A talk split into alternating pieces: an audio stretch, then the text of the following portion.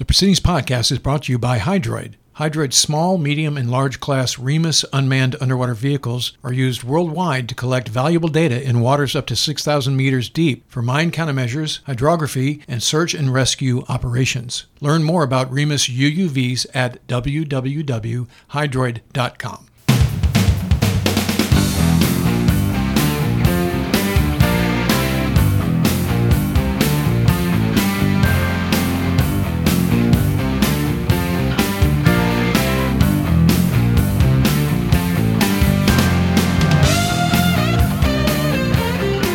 Welcome to the Proceedings Podcast. I'm Ward Carroll, the Naval Institute's Director of Outreach and Marketing.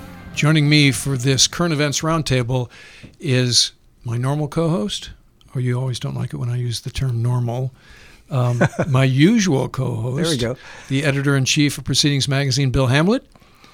And a guy who's been on the show before, but it's been way too long, the Editor-in-Chief of U S N I News, Sam LaGrone. Sam, welcome to Studio C. Hey, gang. All right, we're going to just uh, do a, a little news roundup because, uh, as you said, Ward, it's been a while since we've had Sam on the show, and U S N I News has been hot on the trail of a number of stories lately, um, and uh, I thought we'd talk start off talking about what's happening with Iran. So what is happening with Iran? Um, so right now, uh, there are more, um, our uh, stalwart colleague, uh, Ben Werner, had a piece actually, uh, I think just yesterday, about there was more U S. Navy personnel in Iran, about twenty, twenty-nine thousand-ish, than there are in uh, uh, seventh Fleet right now. You mean in CENTCOM? Uh, it, I'm sorry, yeah, in CENTCOM. Not I'm in sorry, Iran. Not, uh, yeah. you're, I'm sorry, I'm sorry. We're in Iran? No, That's no, breaking that, news. My, my bad. That's breaking uh, news. I meant, I meant uh, U S. Central Command, uh, uh, NAVCENT, fifth Fleet. Yep. Uh, around Iran, in the proximity of Iran, than there are in um, seventh Fleet, Fleet in the Western Pacific yeah. right now, which is um, kind of staggering if you think if we are now living in the age of great power competition and China and Russia are big competitors. Um, the Middle East, actually, before we got into this uh, situation back in April, I guess starting in, uh, actually technically starting in November when Uh, the U S kind of stepped away from the Iran deal and reimposed sanctions. And then in April, you had the I R G C declared a terrorist organization. And then um, in, and I R G C for the folks oh, at home, Republican Guard. Sure, right. Yeah. So the Iranian military uh, comes in two flavors. You have the more traditional um, Iranian military forces, uh, which is the regular Iranian army and navy, you know, sort of how we think of a, a military force. And then there is also the um, uh, Islamic Uh, Revolutionary Guard Corps, uh, which it reports directly to the Supreme Leader, uh, the Ayatollah in Iran. And so that is on a separate chain, separate C two. And since, I want to say, the last five or six years, they've been in charge of uh, Iranian coastal security and then security in the Strait of Hormuz. So they're, they're a completely separate military entity from uh, the regular Iranian military. And then So if this was Star Wars episode, whatever, they'd be the guys in the long red robes? Yeah, yeah, there you go. I think that makes a lot of sense. They're not uh, regular Imperials. Uh, they're they're whoever the guys in the red robes are. Yeah. So that's that's who the I R G C uh, are. Direct reports to Palpatine. So, so so once again, the Pacific pivot or the pivot to the Pacific uh, gets interrupted by events in the Middle East. These pesky current events. Yes. I uh, I think so. Uh, how much of this is sort of generated uh, this time out of Washington versus you know previous instances is you know it is is for the historians to determine. However, what we do know is um, a lot of this has to do with um, you know sort of the tensions now uh, with the Trump administration's stance towards uh, uh, Iran vis-a-vis uh, how we're treating them. Post uh, the U S exiting the the uh, nuclear deal that was reached at um, back in twenty fifteen. So November we step out of the deal. Sorry, this is this is kind of a longer wind up, but the you know there's a lot of moving pieces here. So yeah, there definitely uh, are. twenty uh, November uh, we we step out of the deal. Sanctions are reimposed on Iran uh, in April. The U S declares the I R G C, which is the sectarian military arm inside Iran, de- declares them a terrorist organization um, against the recommendations reportedly of uh, the Joint Chiefs of Staff and, uh, and the Pentagon.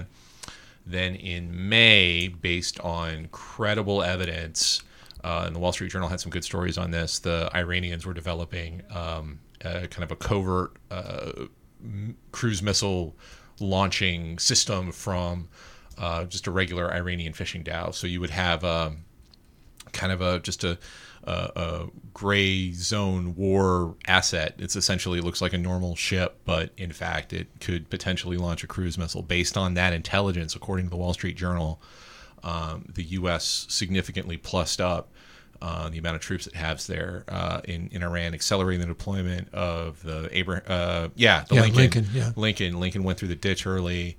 Uh, now, as of uh, Monday, according to the U S N I News, Fleet Tracker is uh, still operating in the Gulf of Oman. You had the Kearsarge uh, Amphibious Ready Group, which just chopped out. Uh, the Boxer that just chopped in, that's uh, hanging out in the Middle East right now. Uh, and so you have a lot of U S presence, uh, in addition to Air Force B fifty-two Squadron, uh, as part of this maximum pressure campaign. And so are they at Sheikh Issa? Where are the B fifty-twos? Do we know? Uh, I don't know. I would guess they're either in Al Dhafra or... Um, Diego Garcia? No, no, no. They're, they're closer Not than that. Not at Diego, okay. No, I think they're probably closer than that. Hmm. Um, but uh, I don't know for sure. Okay. Uh, so you have uh, the situation in, and then in May you have this plus up of folks, and then shortly after that you have um, the bombing of four uh, crude tankers that were carrying uh, in the vicinity of U A E off uh, Fujairah, that were carrying uh, crude from U A E and uh, the Kingdom of Saudi Arabia. Uh, and by unknown assailants, but highly likely, given the level of coordination and the weapons used, uh, was a state actor, probably either the I R G C or um, an equivalent uh, proxy uh, folks. Or, I'm sorry, equivalent po- proxy group like the Houthis, or, you know, pick one. Yeah, and that happened at Anchorage in uh, Fujairah? Three and th- one was at Anchorage, and three were in port. Gotcha. So, so it was a pretty sophisticated operation, and then the Houthis took credit for, uh, right around the same period, um, uh, hitting some Saudi pipelines with. Uh, we're not quite sure, or I can't remember off the top of my head. I think it was modified armed uh, drones, and that was in May. Then in early June, you had two tankers uh, carrying petrochemicals out of uh, the Kingdom of Saudi Arabia and U A E get attacked by uh, limpet mines on the move, which was really actually relatively sophisticated, another relatively sophisticated operation. Uh, and, you know, we are under the impression now, as a news organization, for a lot of the reporting we've done from a story that hopefully one day will eventually get written, it's been put off a few days, uh, that there's a really good circumstantial case that this is the I R G C, again, the sectarian arm of uh, the Iranian military, uh, sending a message to uh, potential buyers of their petrochemical uh, uh, output, right? So the I R G C controls about fifty percent or so of, like, petro- this is why this this thing gets so complicated, and so there's no really good simple explanation of, like, well, why is this happening? Well, you know, uh, there's a petrochemical derivative known as naphtha, which is a kerosene-type thing, and uh, under the U S sanctions, which were ambiguously written, the Iranians still were able to do, like, a business in that and not, like, come under the, the, the range of the kind of sanctions. And, you know, estimates are up to fifty percent of the I R G C's operating revenue came from these petroleum derivatives. Um, and so these were bound for Asia. It's a Norwegian company, which is, um, you know, uh, organization. Norway still buys some Iranian petrochemicals. And then the other one was Japanese, which they also buy, you know, Iranian fuel products because they're not affected by the European uh, sanctions or uh, the European restrictions and then the U S sanctions uh, as much as some other people. So there's still a market there. But, you know, estimated that the Iranians lost anywhere from, you know, ten billion dollars since the sanctions went to effect. So uh, the long, long, long, long, long story short is that a lot of these attacks, from what we're seeing, and we're talking to analysts, I mean, we're we're mostly, like, ships and aircraft guys. So, like, you know, intricacies of Middle East politics where you have to be more of a quicker study on, is that a lot of these have to do with the economic realities going on in Iran and how the sanctions are affecting them. and a lot of these, you know, particular moves by Iran, particularly tar- targeting the the, the merchant uh, petroleum and petrochemical industries, or or a signal saying like, hey, don't buy from Saudi Arabia or U A E, buy from us. And if you're not going to buy from us, you're not going to buy from anyone. Yeah. So that's the that's sort of the message of where this attacks are, and it gets even more muddied because uh, last week was it last week when the yeah the last week uh, um, an old uh, U S Navy R Q four A Global Hawk, uh, part of the uh, broad, broad area maritime surveillance program, de- right? BAMSD, demonstrator, demonstrator, right. BAMSD. Yeah. So this was a program that we wrote a lot about, actually about ten years ago, or when I was uh, when I was still at Jane's, uh, we wrote a lot about BAMSD, and it was a program the Navy liked so much. Uh, after they tested it out in U S Central Command, they never let them left. So it's uh, it's an operationalized. Uh, they had five of them. One of them crashed actually about four or five years ago in the Chesapeake, and then they had four of them, and they were just kind of in a rotation in and out of um, uh, CENTCOM, and uh, the Navy loved them. They they. provided like uh, again broad area surveillance. So like when uh, ships went in and out of uh, the Persian Gulf, they were right there uh, to provide a lot of uh, domain awareness for folks on the ground there. And like the Navy loved it. It's like it was a it was a really good program for them, and they liked it so much that these demonstrators, well beyond their anticipated service life, were still operating. Right. So how, how do you amortize a one hundred eighty million dollars drone that's been working for like ten years? And, yeah, and it's a prototype for the M Q four Triton program, right? Right. Sort right. of a, a progenitor. Yeah. Yeah, so the M Q four, yeah, M Q four C Triton is set to I O C sometime in twenty twenty-one. But this is a, this is it looks the same, but it's a different airframe with like different sensors and slightly less expensive. But again, it's like, you know, there was a great duffel bag headline. It was just like uh, uh, uh, Navy drone shot down two days before its retirement. I mean, so.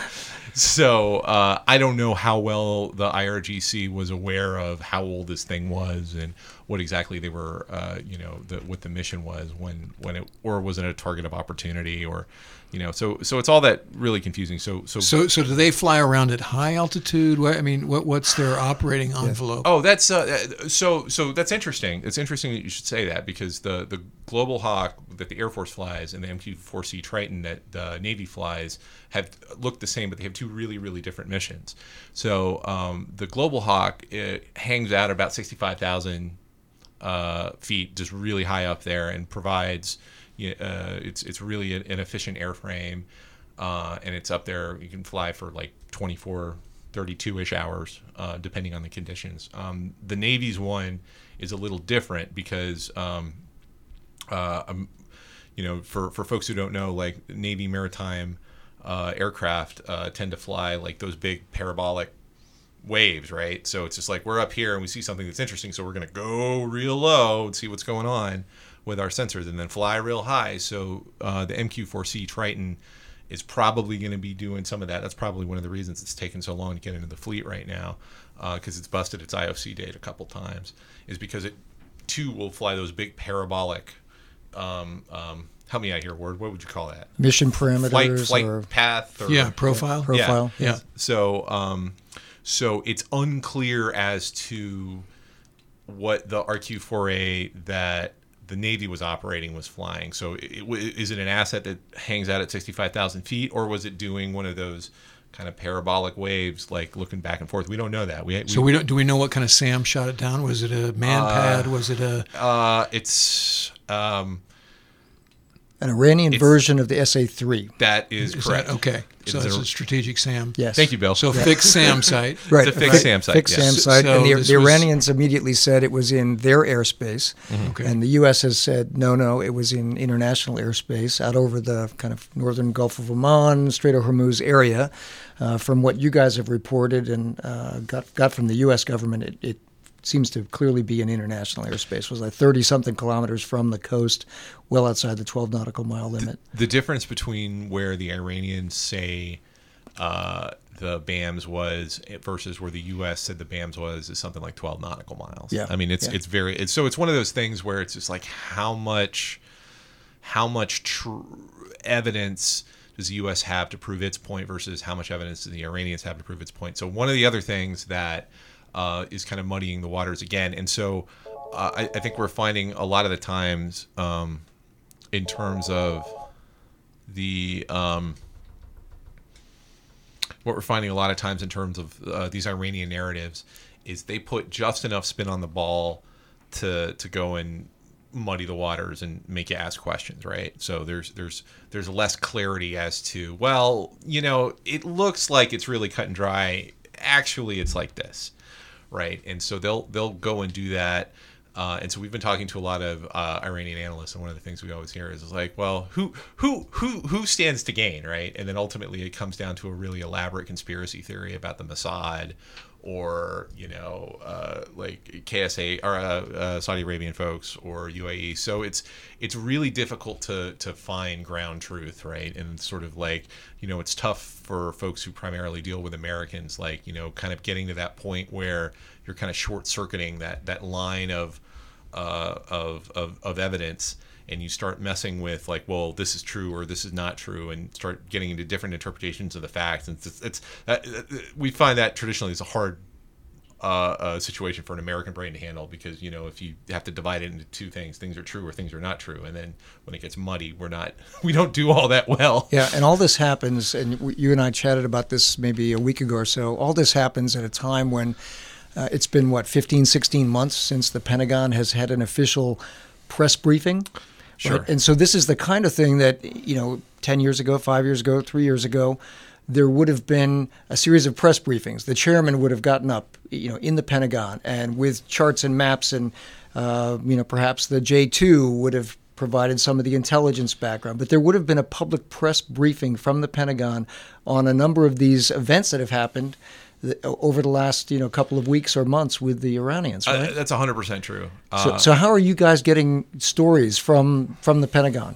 Well, it's it's kind of hit and miss, right? So we, we all have, you know, there's the, the official folks that we have to go through to the front door and, like, go and ask for statements from uh, and try to get the on the same page as everyone else. And then, you know, I mean, we've been doing this for a long time, so we've got sourcing in other places that can confirm stuff for us. But Uh, I think the larger point is, is no, there's not a unified public, you know, relation strategy when it comes to sort of talking about this. Um, so far, the only thing that we've really had uh, in in terms of officialdom, there was the the CENTCOM uh, Air Force's guy. Um, uh, uh, it's a lieutenant general. His name is escaping me at the moment, but did like a read a prepared ninety second statement uh, to the Pentagon Press Corps from V T C. Did not. Didn't take questions, like, you know, from the, the whole thing was over in like four minutes. Yeah, uh, probably and, from the K A O C over in uh, Al Udeid. Pro- probably from the K A O C in yeah. Al Udeid, yeah. And said like, okay, this is our statement. We will email this statement to you later.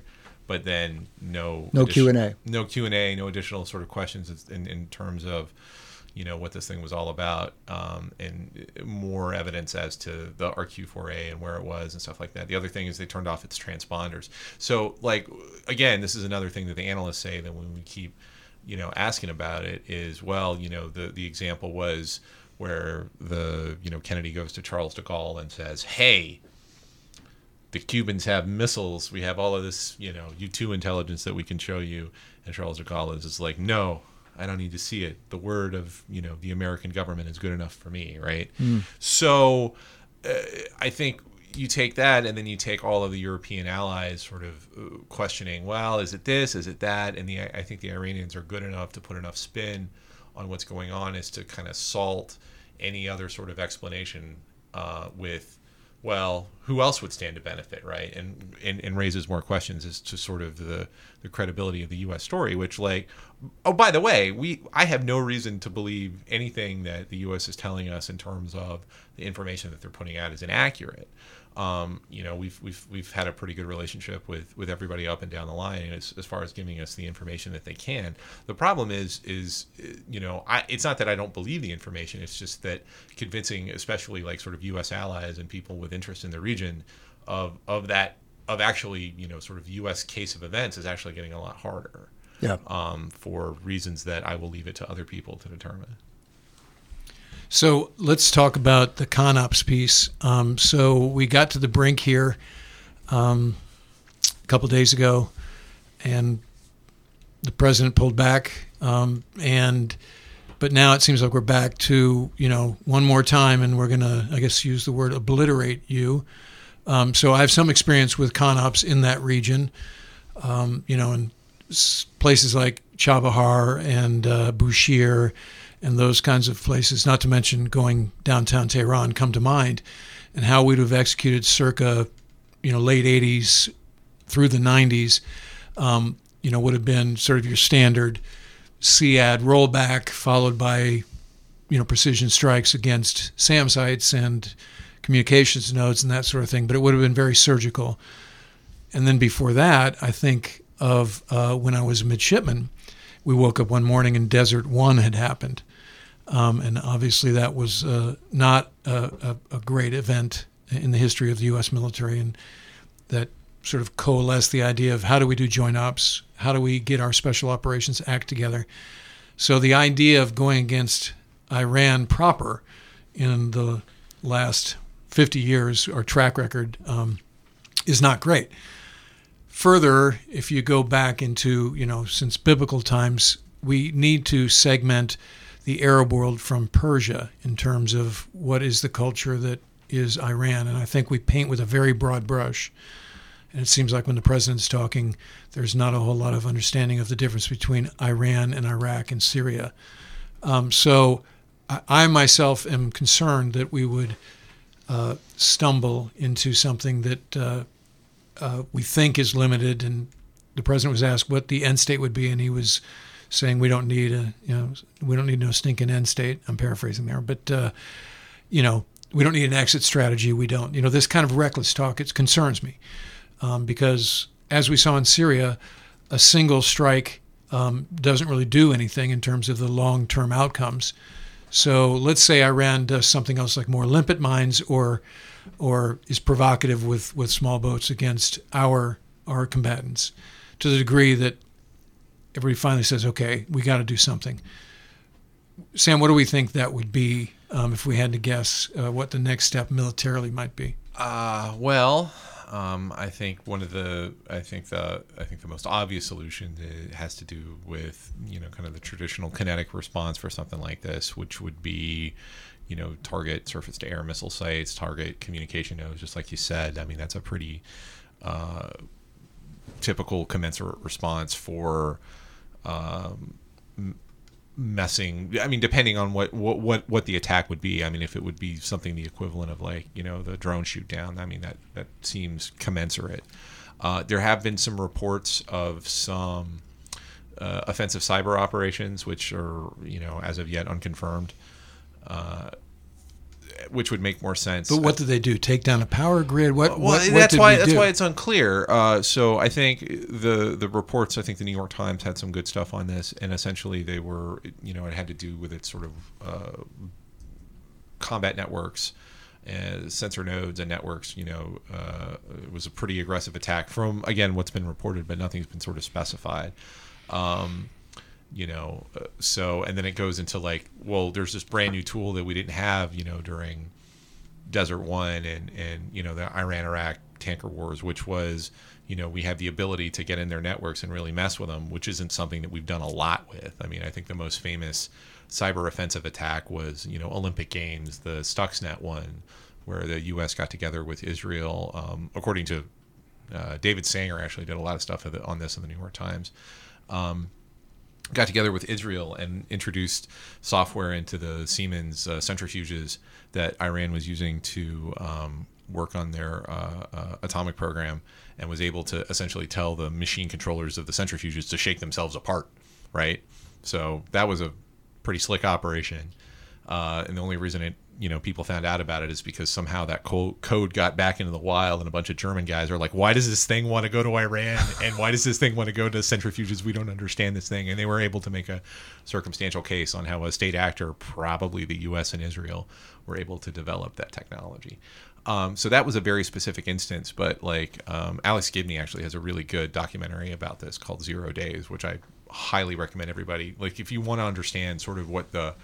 Um, uh, how f- what a cyber conflict, offensive cyber operation would do, and it's it's a couple years old now, but it gives you a real good sense of sort of the, the power that the U S would could wield if we wanted to in this. Um, so that's something. Um, so I think on one hand you have uh, something like a cyber attack, and on the other hand you have something like a kinetic engagement where you take out, you know, part of the their infrastructure to make war. How much of an effect does that actually have on Iran?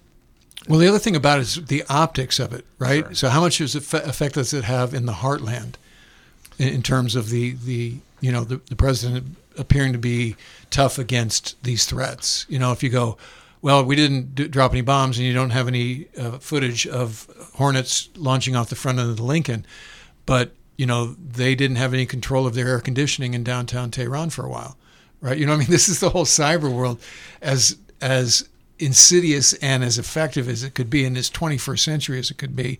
Um, I don't know if it works in the political public relations sphere. Right, you it's know? hard to because you can't.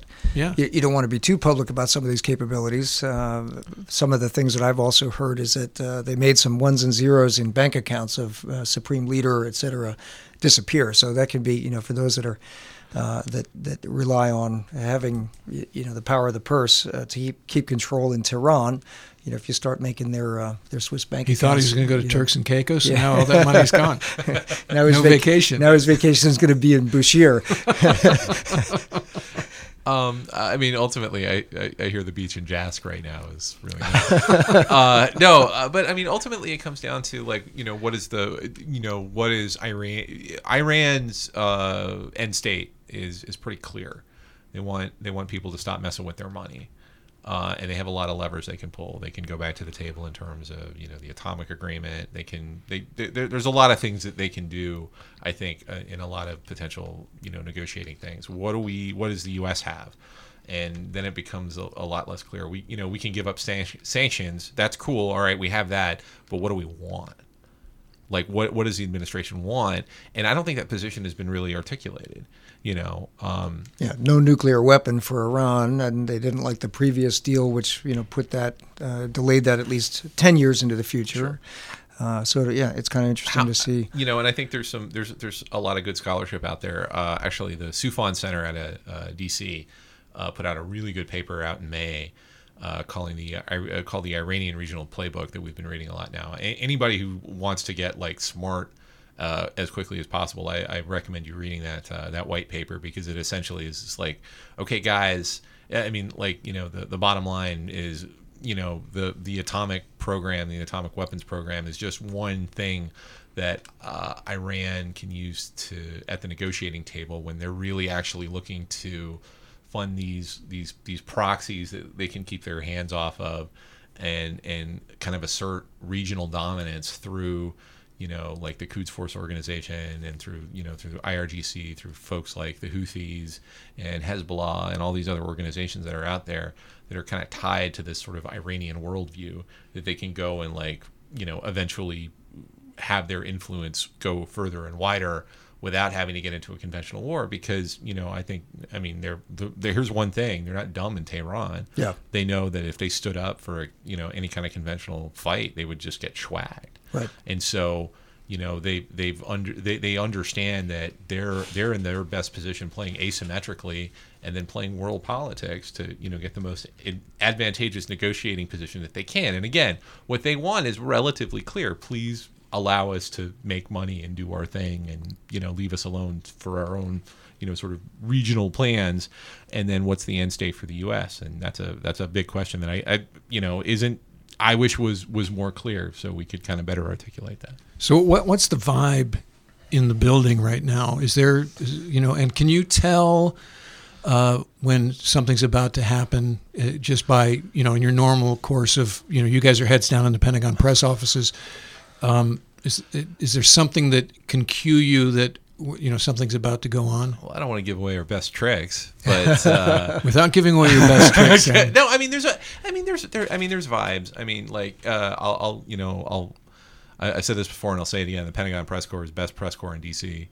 Um, they're, they do a really good job of, uh, we do a really good job of kind of supporting each other and helping us out. And so there's, there's a, there's a level of groupthink there, in terms of, like, hey, this is happening, this is not. But again, this is this is different from, um, you know, the, the last time we had sort of, like, a big regional tension. I think that had to do with, like, uh, Syria and the chemical weapons last year. Uh, and we all had a brief, and we were there. And now uh, General McKenzie, then Lieutenant General McKenzie, got in front of uh, the Pentagon press corps on a Saturday and was just like, okay, uh, in response to these Syrian actions, uh, uh, these French aircraft and these U S aircraft, and use this, you know, these missiles and these, uh, you know, this Tomahawk strikes, and this, it's the first operational deployment of the JASSM E R, and then all these French guys did all this French stuff. And, uh, you know, this is this is what we did, and this was a response, and this is what's happening. Uh, and there was a lot more communication. Now we're just sort of like, I mean, it, we're talking, you know, I guess we're we're half hour into this, and we're talking about Iran. I mean, like, oh, by the way, we have a new sac- acting Secretary of Defense who, brings, yep. who, who brings with him a whole new sort of set of infrastructure and a chief of staff and a public affairs person and on and on and on and on. So we're, do, do you have any sense, have you heard anecdotally, like things are going to get better, or has he been in place long enough I, to even know? I mean, you know, when did we, it was last Tuesday? It was last Tuesday when we found out that Shanahan was out. So no real indication. Uh, uh, sec- Acting Secretary Esper uh, was by the press, uh, by the press room, um, this week, last week, I can't remember. Real quick, just a kind of real quick high buy. Just a walkthrough? Yeah, yeah, just like okay. a high buy. So, I mean, I mean, we haven't get, been getting briefings, you know, at all. I mean, the last person to use the the uh, press room in the Pentagon um, for a public event, I think, was Gene Simmons. Yeah, that's that's what we're hearing. The, that's amazing. The bass player and lead singer of a rock and roll band called Kiss that was popular about forty years ago. Yes. Uh, and... Um, You know, before that, I think it was Gerard Butler. That's not fair. They did the budget stuff. They did the budget rollout um, in March, February. Sorry, I'm not great on dates today, gang. Uh, but the um, but it's been a while. The point is, yeah, you know, there's so, a lot, I mean, lot going on, and without without public briefings, you know, to the press corps. Uh, you know. So right, so we all don't get the information at the same time, and it comes out in dribs and drabs, like you know. Um, We, we we have a very specific lane, and like you know we'll break news on things that we we're good at, like ship movements and understanding stuff like that. You know, I mean you'll you'll have the Post and the Wall Street Journal and the New York Times all fight for you know kind of the policy angle, you know, and it's a lot of coordination um, between uh, White House reporters and Pentagon reporters right now. I think if you've seen a lot of coverage right now, it's it's a lot of White House stuff. The White House writers are the ones, the first one with a Pentagon person, and like on the back end of those stories. And I mean, there's a lot of good stuff coming out, but again, you know, it's it's all inconsistent, and so we are a little bit at a loss. Well, what's the message? What is the clear, concise message from the United States in terms of what's going on with these situations? And and that's that, that just hasn't been really clearly articulated yet. Yeah. But I, I don't understand. Sure, maybe I do understand. um, why why the the suppression of of information from the top, right? And you think back into Desert Storm One, um, particularly, I think was the heyday of the briefings there in the the, the D O D press room, you well, know, Schwarzkopf and so forth. Yeah, is then, this a is this a commander in chief thing? Is is this uh, are they trying to read the tea leaves of the president? And they're just like, look, better to just stay off the air, because if you're doing it right, it actually has a great effect. Are they afraid of misspeaking? Is this just risk communications I, on steroids? I, I, I don't get why they're not talking. Uh, I think, I mean, I think this is this is reflective of sort of the larger situation that we've been in for the last eighteen, twenty-four months, you know, kind of reporting on the Department of Defense, which has to do with um, a lot of this tenor was set by Secretary Mattis, who wasn't particularly, you know, interested in sort of explaining a lot of the, the the stuff that he did in the building. So that's part of it, and I think that's part of that's a holdover from that. Uh, and I think part of it is that a lot of information comes out of the White House that's, you know, that that, that isn't briefed previously to um, the folks in the building, and uh, you'll you'll hear policy made pretty quickly, you know, through social media channels or whatever. Um, it, before folks in the building have an opportunity to, I mean, they'll hear about it first a lot of times from Twitter. Yeah. So, uh, so I mean, I guess the thing, you could probably extend that back and say, hey, is there a coherent policy in terms of, uh, you know, what we're trying to accomplish through these actions? And I think the answer is, is I don't know. I don't know. Um, You know, who who's responsible for speaking? I think part of that has to do with sort of the leadership fluctuations in the Pentagon, right? Who who can stand up and say, hey, I'm the person who owns this information when we're on our second acting. Who is the D O D spokesperson now? I can't even. I, I couldn't tell person. you. I couldn't tell you. No, not, not since. Uh, These were franchise um, players back in the day. We um, all knew who they were. Well, it was it was Dana White, and then it was Charlie Summer, and then after that, it is. I don't even know. Uh, that's bad. That's that is. Yeah, bad. So that's very telling. Right? That's, that's, that, that's, that's the head of our news organization uh, doesn't doesn't I mean, know. Yeah. I know who's in charge of the navies. Yeah, right, exactly. Charlie Brown. Charlie Brown. Charlie, right. Charlie Brown. Admiral, Admiral Brown. Brown. Charlie Brown. Right. Um, yeah. But um, so. So yeah, so not to not to get into a whole sort of, I, I think I think a lot more people have been a lot more articulate about sort of the situation that's going on, you know, relative to any part, part of the administration versus, you know, it it talking about itself. But I mean, yeah. you know, it's it's like we we're we're not hearing a whole lot of information getting out there, and I think, you know, sort of from our perspective, that is okay. Well, you know, that leaves a lot of gray area and opportunity for people to fill that in with whatever's available. Yeah, yeah. Yeah. So one more question about Iran, and then let's move sure. on to a couple other topics because we're running out of time. But sure. um, so there were conflicting reports about whether the president turned off the strike against Iran in response to the the uh, drone shoot down. Yeah. Did that happen airborne, or were the the aircraft about to launch? Have you guys heard any more uh, on that? It's it, you know uh, I've heard both. I've heard both. That, okay. I've heard that aircraft were were in the air, and then the aircraft were about to launch. I mean.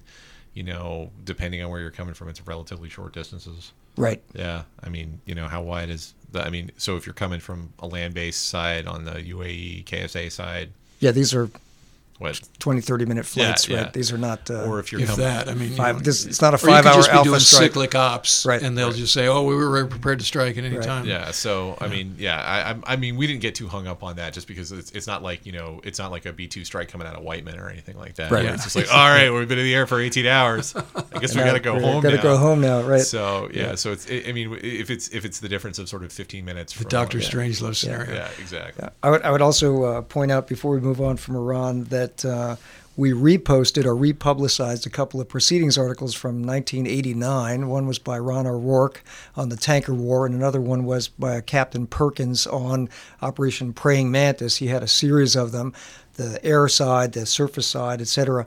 Uh, and so what's old is new again. Um, yeah. But if you want to know what some of the options could be or, or how operations could look in a conflict with Iran, we've been there before, late eighties. Uh, we had a tanker war. We, you know, the U S Navy uh, reflagged tankers and escorted them through the Strait of Hormuz. And we did some uh, special operations and surface uh, operations against Iranian uh, oil platforms, with, with, which they had armed and put, uh, you know, observation points on. So some of that stuff is available in proceedings, and uh, you know, you want to go back and read um, because because all of that is relevant again. Yeah, absolutely. A six has dropped Rockeye. That was uh, the yep. heyday and, of the uh, A six doing uh, surface, A S U W. Surface ships did five-inch guns uh, against um, uh, personnel on board those oil platforms with uh, you know, airburst weapons, and yeah, they, and then they put Marines on board. So some interesting stuff. Uh, no, absolutely. I just read. Uh, um, and that's before there was the fifth Fleet. That, that, right. that, in fact, Admiral Tony Less, who I was later aide for when he was Air Land, was in charge of that operation. Wow. No, I uh, I read, uh, uh, my old man actually gave me a copy of this book uh, called uh, The Gulf. Uh, and it was this, uh, I can't remember who did it, but it's kind of like this, uh, it was a retired Navy captain wrote it, but the opening scene was about an F F G that gets hit by like a like a harpoon or an Exocet missile, you know, sort of doing, you know, Operation Praying Mantis style stuff. And it was just like, oh my God. Is that a David Poyer book? It might. It might be. That's a David Poyer book. I, it, I, like, I got to tell you, it was like, it was chilling. It was terrifying. Like, you know, just sort of the D C problem that they had to deal with. Um, so anyway, hmm. as an interjection, I, I recommend reading the first twenty pages and getting really scared. Well, let's move on to a, a couple of other recent stories that you got that are coming out from uh, U S N I News. Uh, Megan Eckstein uh, went out to uh, the Baltic and was uh, an observer for Baltops uh, twenty nineteen. Ah. Big, big NATO uh, European exercise, and the first uh, time that uh, the re- energized or reestablished second Fleet took command of, a, of an exercise across the pond. That's right. Um, so Admiral Lewis, uh, um, he, uh, uh, Vice Admiral Lewis uh, of second Fleet um, led, and his staff of about two hundred people led the twenty nineteen, yeah, twenty nineteen Baltops. And Megan was out there for that. And so um, it's always great for us. We want to get, you know, so any Navy fans out there uh, in, in podcast land, uh, yeah, we want to come see your ship. you know, we got we got a little bit of travel money. We're always we're always happy to go out there, and we're always happy to get out, um, you know, with the fleet whenever we can. It's nice to get out of D C. So this was an exercise of uh, what is it, like eighteen countries and fifty ships uh, and eight or nine thousand people if you wrap it all up, the number of people on those ships and aircraft, and uh, it takes place in the in the Baltic. Oh, sure. You know, with uh, Lith- some landings in Estonia, Lithuania, Poland. Sure. Oh, right. So, so yeah, so Baltops is the big, uh, it used to be the big sixth Fleet exercise, and it was a big amphibious thing. Uh, it was a, the, it was kind of capped off by uh, a big amphibious landing, um, and it's uh, it's an opportunity for a lot of sort of kind of NATO-adjacent folks uh, to come in, like Finland and Sweden, uh, to, to go and participate in, in some of these sort of larger exercises, and it's getting more and more complex, right? So when you had the twenty eighteen new national uh, uh, defense strategy come out of the Pentagon, uh, that, that that big Mattis document, and sort of uh, ushered in, you know, at least the language of uh, great power competition into the Pentagon. Uh, you started to see a lot more emphasis on uh, Russia and Russian capabilities. And if you're talking Russian capabilities in the maritime, we're not talking aircraft carriers. We're talking submarines, right? Submarines and mining, and and um, uh, a lot of those naval skills that they maintained Uh, since the, the the fall of the Soviet Union, uh, more so than their surface stuff. And so Baltops has kind of, uh, you know, since then has kind of taken a little bit more of a change in tenor uh, for more high-end operations, more countries, more ships, more complex evolutions. And that's, you know, um, particularly telling when you're bringing sec- Second Fleet into the mix. So Second Fleet uh, stood up last year as, um, you know, the, the mission is has been stated as to, you know, have more of a high-end, uh, based out of Norfolk, and in conjunction with uh, the um, Admiral Lewis wears a, a NATO hat for, uh, I'm going to get this wrong, but joint, I think it's Joint Maritime Operations NATO, or Norfolk, uh, which is uh, sort of the NATO uh, East Coast um, component. Uh, and so essentially you're looking at uh, kind of an unbroken line of command from the East Coast all the way up into the Barents, right? And the idea is these guys do high-end training for high-end operations against a, a pretty uh, capable foe. And that's the, you know, sort of the idea of Second Fleet, as as in terms of, are they picking up the old sort of uh, boundaries from like the southern point of Greenland and, you know, north of the Caribbean? And, and they're, they've been a little kind of fuzzy on that. But in terms of like, hey, we, we want to fly in like a C two element that can come in uh, and do some command and controls of some, some high-end warfare. A lot of this has been largely to be defined, or, or, or less than defined yet. I mean, it's still a relatively new command. Uh, but they're, this is kind of their first opportunity to, to, to do their first show Uh, since they stood up I O C in um, just a little bit earlier before the exercise, just a, just a few weeks before the exercise, they I O C'd. And so this is kind of their ber- first big uh, exercise that they're sort of in charge of. And there's more countries participating. I mean, you know, I mean, the Turks were there, the Polish were there, the Estonians were there, the Latvians were there, the Lithuanians were there, uh, the Finns were there, uh, the Swedes were there. Megan got to climb on a, a Visby-class Corvette, which is cool. They're made out of carbon fiber. Who knew? They're only... display six hundred thirty tons. I, I'm I'm very excited to, to to read her stuff on that. But yeah, I mean, it's it was a great exercise, and it's a lot different uh, than it was um, in in previous years, mainly because of this you know new emphasis on great power competition. Yeah, well, fifteen years ago when I was the naval attaché in Moscow, the Russians were part of Baltops. Right. right. For years, for for probably five or six years running, they were part of all Baltops, and, right, and so it wasn't very complex, and there it was a smaller exercise, uh, and they also, of course, sent a spy ship out to spy on the exercise, which they were participating in. But now the Russians are sure. not part of Baltops. They are decidedly no longer welcome. Sure. And uh, I'm sure that they had, uh, you know, a, an A G I collecting on the exercise this year, probably no. watched it very closely.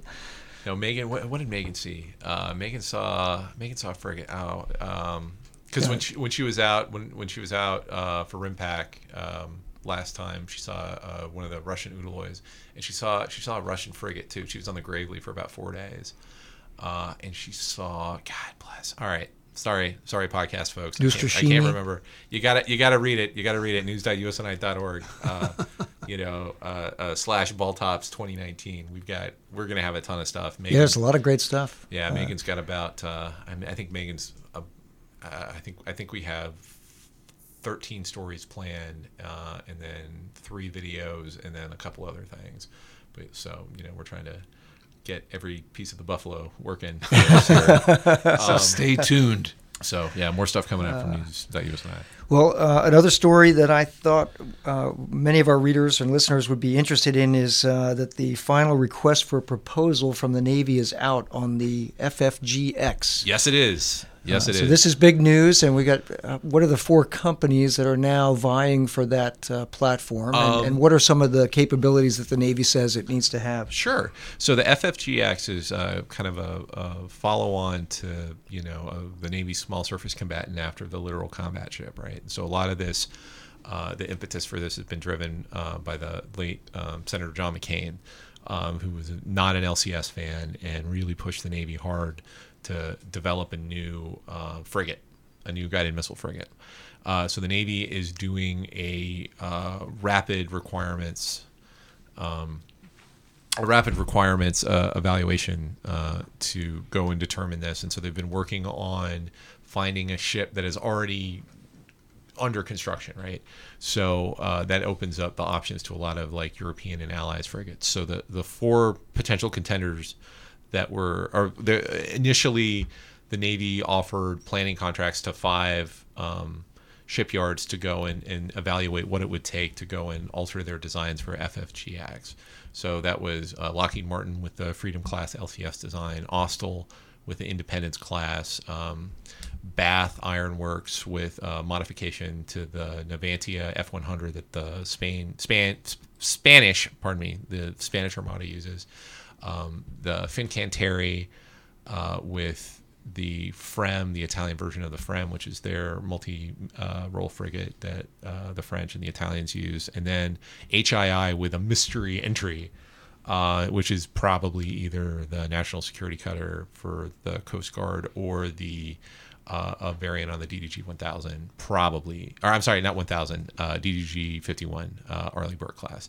Hmm. Uh, either way, um, so some of the capabilities they're talking about is a, is a lot different from the L C S. So first of all, they're talking about a baseline uh, thirty-two V L S cells um, for the for the hull. So that's a lot more than the L C S has, which is right now zero. Um, You're talking about uh, uh, E S R radar, um, which is a pretty credible solid-state um, uh, electronic uh, scanning array uh, that's going to be also the same radar that's going to be on the follow-on forwards, uh, starting with the J F K. Oh, no, I'm sorry, starting with uh, the Enterprise. Uh, so that's the, so you have a lot more of a air search um, capability. Uh, some of the other stuff that's going to be on there that's really interesting is... Uh, in addition to anti-ship missiles, there's going to be a lot of connectivity, right? So there's a big C E C link, um, cooperative engagement capability, which is a big data pipe. And so if you kind of read between the lines in a lot of the um, R F Ps and uh, other stuff that they're putting out there, they're looking at, uh, it, it looks like it could potentially be a really important um, command and control node for uh, unmanned vehicles uh, that are coming along the pipe. So there's going to be a lot of more unmanned surface combatants um, and, uh, you know, sort of large, as large as like a Corvette um, and as small as kind of like a eleven meter rib, plus the all the stuff underwater that we know, we know less about. Uh, and then, you know, and there's going to be a pretty, uh, pretty intense A S W capability, which is something that I think everybody thinks that, you know, the Navy is in short supply of. Right yeah, now. Including S H sixty helicopter has to be, uh, the ship has to be capable of carrying an S H sixty oh, right. and, oh, and yes, an yes, M Q eight, right? Right, yeah, M Q eight and uh, M H sixty, so it's going to have a pretty pretty decent-sized uh, aviation debt. So um, uh, Megan Megan did the story, I think, on Friday when the thing broke, so we have a slide on there that kind of, um, as of, that was current as of January for the things that they're looking at. So moving forward, so the competition is pretty much open to everybody right now. And so one of the things that I think uh, some of our um, Commonwealth fans, uh, you know, in Australia and in New Zealand and the U K were a little disappointed, and in Canada were a little disappointed about is uh, B A E Systems um, is not going to compete, uh, is not going to meet the requirements of having a hull in production to go and compete the Type twenty-six. uh, which is a, a A S W frigate that um, the U K is developing right now that the Canadians are also getting, and also the uh, the Kiwis and also the Aussies are all going to be fielding this um, you know three thousand ton combatant that's going to be swung very much towards the A S W mission, which is something that, like, you know, the Brits have ebbed and flowed in some of their capabilities uh, over the last ten, fifteen years. But one thing that they've never kind of given up is they're still really, really good at surface A S W. Yeah, and uh, Norman Friedman, uh, who writes uh, World Naval Developments, wrote about the Type twenty-six as a potential contender uh, for the F F G X. I think it was in the uh, April or May, no, or recent issue of uh, of Proceedings. So that's a pretty good piece. Uh, Norman, you know, analyzing that uh, that particular send platform. Send it to NAVSEE. I mean, yeah. B A E would love it if you send it to to NAVSEE. I got to tell you, like our our London correspondent, you know, got us that news. Uh, I guess I guess we ran that story Friday, Monday maybe. Yeah, uh, I'm gonna I'm gonna say we ran that story Monday. Yeah. So I mean, I think I think a lot of people agree with Norman, and a lot, I think I, more than one person came up to to me and read that column and was like, oh man, that would make a lot of sense, right? Right. So so um, so what what happens next programmatically? There's a down select, and when when is the contract uh, awarded, or what, how, how does this work? Uh, so I think uh, they're they're looking at it. Oh, right. So the Navy's gonna pick a final hull. Um, Probably by the end of the year. Um, you know, they've been a little, uh, they don't have like a specific date, but um, I want to say that they're probably, I mean, they've done a lot of work on the front end here. So they're probably going to pick something by the end of the year. And then we'll, then we'll know the first, uh, I think it's the contract is for the first, the, the lead ship is going to take a while. Um, and this is ultimately for twenty. And so the first ship is going to cost like one point three billion-ish. dollars, right? So it's, I mean, I mean, these are not inexpensive ships, uh, and then follow on. They're they're trying to get it down to about, you know, eight hundred, eight fifty or million or so per per hull with G F E included.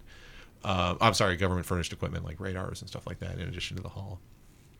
Um, so uh, they they're looking to, gosh, sorry, gang, I forgot when, but they're looking to cut steel as soon as like twenty twenty, twenty twenty-one. And then it's going to take about six years or so for the first one to actually like float. Wow! So, so late late twenty twenties. So yeah. I mean, as far as ship shipbuilding goes, yeah, that, I mean, this is pretty quick. But you know, yeah, uh, not not by World War Two shipbuilding standards, but by. But, but recent U S. Navy shipbuilding I mean, standards. These it, things it, are complicated. It takes a while. It takes ten yeah, years. It takes yeah. The, the Oscar Austin like had a bunch of electronics and wires that got zapped. That thing's going to be in the yard until twenty twenty-two. Nice. Wow. All right. Um, let's see. Uh, I wanted to point out a couple things for our um, uh, our readers and listeners. Uh, so we've gone through um, a few uh, essay contests recently for Proceedings. So the Coast Guard essay contest win- winners will be in the August issue of Proceedings, and we're working on that issue right now. Uh, we just selected the winners of uh, this year's Enlisted Professionals uh, essay contest. Uh, we had two hundred nine entries for the Enlisted essay contest, which was up from eighty-eight last year. So uh, enormous response. And uh, I just notified the three winners. Uh, one was a Navy I S, an intel specialist, one is a cryptologic technician, and one is a Marine sergeant. Uh, so uh, those will be sprinkled into issues of Proceedings coming up probably September, October, November. And we'll be recognizing the winners at a, um, a recognition event, probably at West uh, in twenty twenty in early March. That's normally when we have the enlisted uh, prize winners come out and, uh, and be recognized. Uh, and for all of our listeners and for our readers, Uh, thank you for making our, our website so popular. We've talked about this a little bit, but uh, we're consi- we're seeing uh, for the first twenty-five days or so of the month of June, uh, incredible double di- double-digit growth uh, for Proceedings in Naval History Magazine, and that is uh, just, just wonderful to see. So uh, thanks. And U S N I News also. U S N I News is also thirty-day run. What's your, oh yeah, we're you guys are up above a million, one point two million page views in the last thirty days. Something like that. Yeah. Right? Fantastic. I usually check this site more when we're less busy. Like, you know. Obsess about Google yeah. Analytics. Just sit there exactly, and stare at it. Exactly. No, and but the bottom line is uh, the impact is really uh, on the upswing, and uh, thanks to to our audience for uh, for reading, sharing, posting, you know, and all consuming. That stuff. You know, right. And so right. we'll keep we'll keep working hard on getting the stuff that yep. they need. And if you are in the uh, D C local area, uh, seventeenth July, the winners of the uh, C N O Naval History Essay Contest will be recognized at the Navy Yard at the National Museum of the Navy. Uh, starting at five thirty p.m., um, and uh, C N O Richardson will be there to present the awards uh, in person. Uh, so that should be a very cool event. Uh, again, if you're in the D C area, and you have uh, access to if, yeah, you the can, government facility. Right. So you can, if you don't have a government ax, you know, a retiree card or active duty, a C A C card. Uh, it's a little harder, but not impossible, to get on the Navy Yard. And you can do that through the U S N I dot org website. Go to events, and you can sign up for that event, and you can attend. Uh, if you are a active duty member or a government employee or retiree, it's super easy to drive on to the Navy Yard uh, and come to that event. It is open to the public. Uh, so again, seventeenth July, I think starts at uh, seventeen thirty. C N O Richardson will be there, and more information to come, and you can find it on our website. So and our current that, batch of interns will be there. That's very cool. That's yes. right. That's one yes. yeah, one more thing. Our uh, second block just showed up on Monday, and they're already heads down creating content, so keep your eye on our various properties for that. Um, they have big shoes to fill, or the bar, the bar is very high after last block with yeah. Midshipman Second Class Ezra Haddock wrote that piece about parades, and it did uh, eighteen thousand page views. So it's, uh, you know, we got some varsity talent here uh, as our interns. Really cool to see. Exactly, exactly. So, well, that wraps up this week's show of the podcast, and uh, next week is going to be fourth of July. We're, uh, we may have a naval history uh, guest next week. We're working on that right now. Uh, and until then, remember, victory begins at the Naval Institute. We'll catch you next week. The Proceedings Podcast is brought to you by Hydroid. Hydroid's small, medium, and large class REMUS unmanned underwater vehicles are used worldwide to collect valuable data in waters up to six thousand meters deep for mine countermeasures, hydrography, and search and rescue operations. Learn more about REMUS U U Vs at w w w dot hydroid dot com.